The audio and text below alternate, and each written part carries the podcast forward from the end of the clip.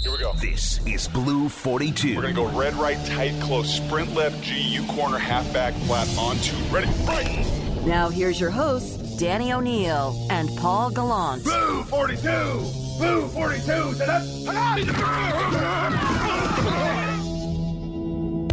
Good morning, Bump. How are you now? Good morning, fellas. Doing doing well. I'm a bit jealous, man. You got the, the squad together at Yeah. studio, man, and I'm, I'm here. I'm here at my uh, my desk. Doing but- our reps. It's our OTAs, man. there we go. and you I'm know, good, you know what's different for me than some of the other veterans? What's that? I showed up. You're a true leader, Danny. I'm in town. Let's go. Let's he's- get it. he's in full pads too, as always. I mean, I've always been impressed. You wear the shirt and the tie and the jacket at home. Although less less so the jacket at home. Yeah, I don't wear the jacket at home. This was my new. This was my new vaccinated jacket. Ooh. I got my second shot. I stopped at Nordstrom on the way home. I got a jacket. Look at you, Nice. fancy lad to my right. Question one for you, Michael Bumpus. The Seahawks had less than 40 players show up to voluntary workouts. Are you concerned? Man, you know what? You look at what the 49ers are doing, right? You heard about their numbers. Um, and in the division, the numbers have been up. So initially, I'm like, man, the Seahawks are behind. They have a new offense. They have a couple new pieces on this offense. Like, they have to get together. But we know Russell Wilson is in San Diego doing his thing, having players come down and visit there. Um, so honestly, I'm a bit concerned. Not concerned to the point where I'm like, oh my God, these teams are going to be so much better than the Seahawks. They're going to be behind. It's just you ideally you want your guys there. You want your veterans there. You want your leaders there, especially when you have a new offense. I expect this offense to have its troubles early in the season. I think this just extends the process a week or two. But in the long run, I think they're going to be fine. But when you look around the division and you see other teams getting bodies into OTAs, uh, you should be concerned. But at the end, end of the day, it comes down to personnel and it comes down to coaching. You got number three, you got DK, you got 16, 32 is back. You sign an offensive lineman. Uh, defensively, they're they've made some moves, so I think they're going to be okay. I think that this this just extends the process a bit when it comes to really nailing down this offense. There's there's a difference of knowing this offense on paper and being able to speak it. Now you got to go out there and perform.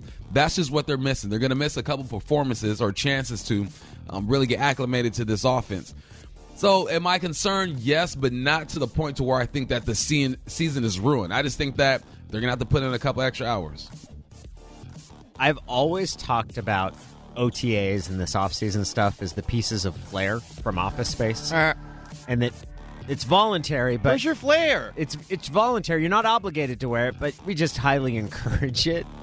Which means it's not voluntary. But I also get the point of a player saying it's voluntary. I just feel in this situation, I guess what sticks out to me is that Russ asked for more, and and then he's at the at the end going, well, you know, like technically I don't have to do this. And I was like, that just doesn't sit well with me. It just doesn't sit right with me. And maybe maybe he's doing way more than I know, and I'm being I'm asking him to work harder, and he's working smarter. It just doesn't.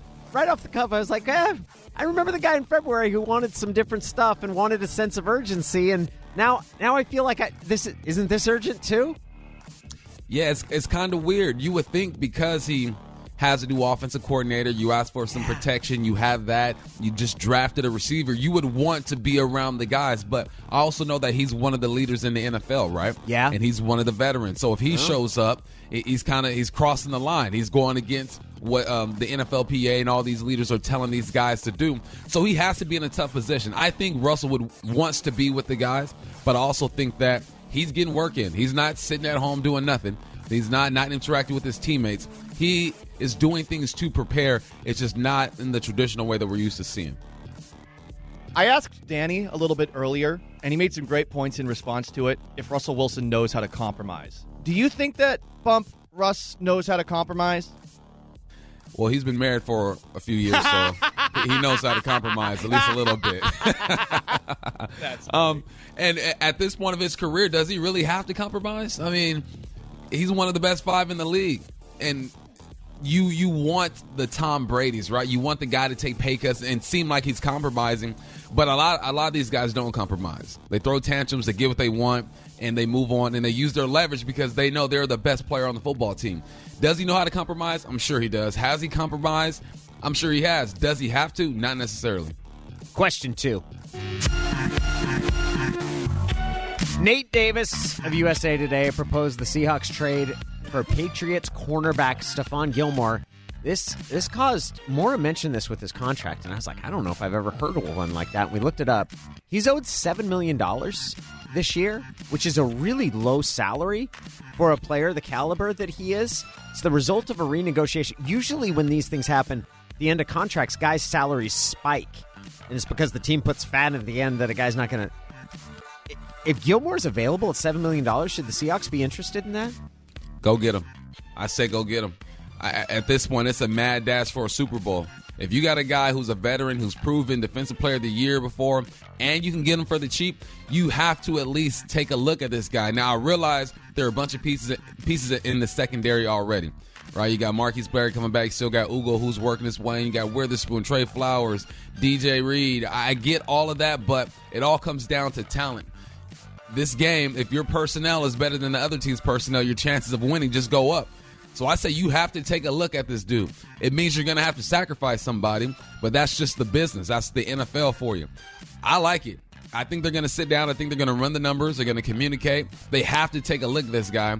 Could you imagine having him out there? I mean, now you got you got Gilmore, you got Adams, you got uh, um, Tre, maybe on the side, DJ. Personnel wise, it looks good. You have to take a look at it. You would feel a lot better about the cornerback room because right now it's a giant question mark. No matter how much faith you have in Pete Carroll's ability to get the most out of those guys, and I have a lot of faith in it.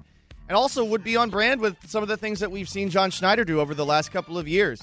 He has not been afraid to send a draft pick over for a veteran player on the last year of a contract. And he did that with Carlos Dunlap. We saw him do it with Jadeveon Clowney. And this is the kind of player that could potentially have the impact that you thought maybe Clowney could have. If it's on the table, I say definitely you go do it. And I think you would go as high as a second round if you're talking about next year's draft. If you can make it happen, make it happen. Acquire talent. It, it's a two or three year window right now with Russell Wilson. It might just be a one year if things don't go the way he wants to this year. You have to acquire talent. You have to get depth. I like it, man. Take a look at him. And, and I haven't heard or seen one player mention, oh, man, I don't want to go to Seattle. I don't like it out there in Seattle. I mean, that's what they have going for them as well. It's just the winning culture and just the style of Pete Carroll. Take a look at that, man. Question three. I enjoy listening to Michael Irvin whenever he talks. It's up for debate what the toughest job in football is. Uh, some people, maybe not Russell Wilson, think that that job is of the offensive line. If you tell Michael Irvin that offensive linemen have the toughest job in the NFL, though, Michael Bumpus, he will not be happy. Here is Michael Irvin. Man, you know, offensive tackle, man, the hardest play. I said, please, man, your job, you a fat 300 pounder. You got to stay, you all you have to do is stay in front of another fat 300 pounder for three seconds. For three seconds. One fat 300, other fat 300, stay in front of for three seconds. me, me, I got to go out here I got to fight a dude to come off the line of scrimmage just to get into my route, go run a route, fake another dude out, go turn, catch a ball that's being projected down the field fast, flying somewhere between heaven and earth, snatch it out the air, mid-air, come down, put my foot on the ground, all while somebody trying to take my head off, and I don't get a cheer till I get in the end zone. I'm like, please, Do wide receivers have the toughest job in the NFL? Former wide receiver Michael Bumpus. Hey, the way Irvin just described it, it sounds pretty dang it tough, does. man. He, he did a good job. like I never, I never saw it that way. I think that receiver is one of the toughest positions to play just because of all the stuff he mentioned. Now, when we think of toughest position, I think the offensive linemen kind of get mentioned because of the physical demand. Right, it's every single play. You're banging helmets. Uh, you're in the trenches. It's very physical. So the toughest position when it comes to its physical nature, I would say, is the offensive line and maybe running back because the shelf lives are only what four or five years, mm-hmm. good years if you're lucky at the running back spot. Now, as far as just the what's required of a of a position, it has to be the quarterback. I mean, people are going to say, "Oh, yeah, but you don't touch them," and, during practice, and all they do is sit there and hand the ball off and throw the ball. Yeah, but they're the decision maker out there. We've seen teams win with average receivers, not a great offensive line. You don't see that happen very often with the quarterback spot. I mean, he has the most responsibility on the football field. I think that offensive line running back the toughest physically, at least for an offense. But when it comes down to just the total makeup of a tough position, mentally, physically, expectations, it has to be the quarterback. It's funny to hear him say, "You just got to stay in front of another fat dude for three seconds."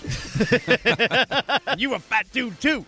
the the one thing about quarterback and the difficulty there is you've got six dudes that are trying to kill you, Yeah. and you're expected to basically know where they are without paying attention to them, right? And yeah, you're not supposed to waver at all while standing in there. And if the play breaks down, you have the responsibility to either cancel the play by throwing it away or scrambling if you happen to have the speed necessary to do it. And you have to be smart enough to slide and not be Lamar Jackson, Robert Griffin III, the guys who get clocked all the time. And then if nothing works and the offense runs like and is not working at all, what do coaches say? Sometimes you have to make a play. right? There's a, so sometimes you just got to be able to make a play, which is, hey, you know what? Sometimes sometimes we don't give you the answer, and you just got to make one up. It's a, quarterback quarterback face is pretty high demand. Yeah, o- overcome play calling at times. And you have to line up, and especially if you are a true student of the game, Peyton Manning, all those guys. You're walking up to the line of scrimmage, you're communicating with your offensive line, you're shifting prote- protection. Sometimes you're going to audible out, out of things. I saw Tom Brady clip the other day, and it was beautiful, man. Uh, Gronk is is at the tight end spot. Brady yells to Gronk, "Hey Gronk, stand up!" Gronk stands up, switches the play up a little bit. There's another play where Edelman is playing outside. He goes, "Hey Edelman, move into the slot," and he's he's making all these adjustments, and it just lets you know how in tune that a quarterback has to be in the game. As a receiver, man, I can take a play off. I can look at the coverage. This ball's not coming to me. It's a run play to the other side. All I have to do is get in front of this guy. I can take plays off at running. Excuse me, at quarterback, you cannot take any plays off. Same with offensive line. That is Blue 42. Michael Bump is going to be with us for the rest of the hour, which is always fun.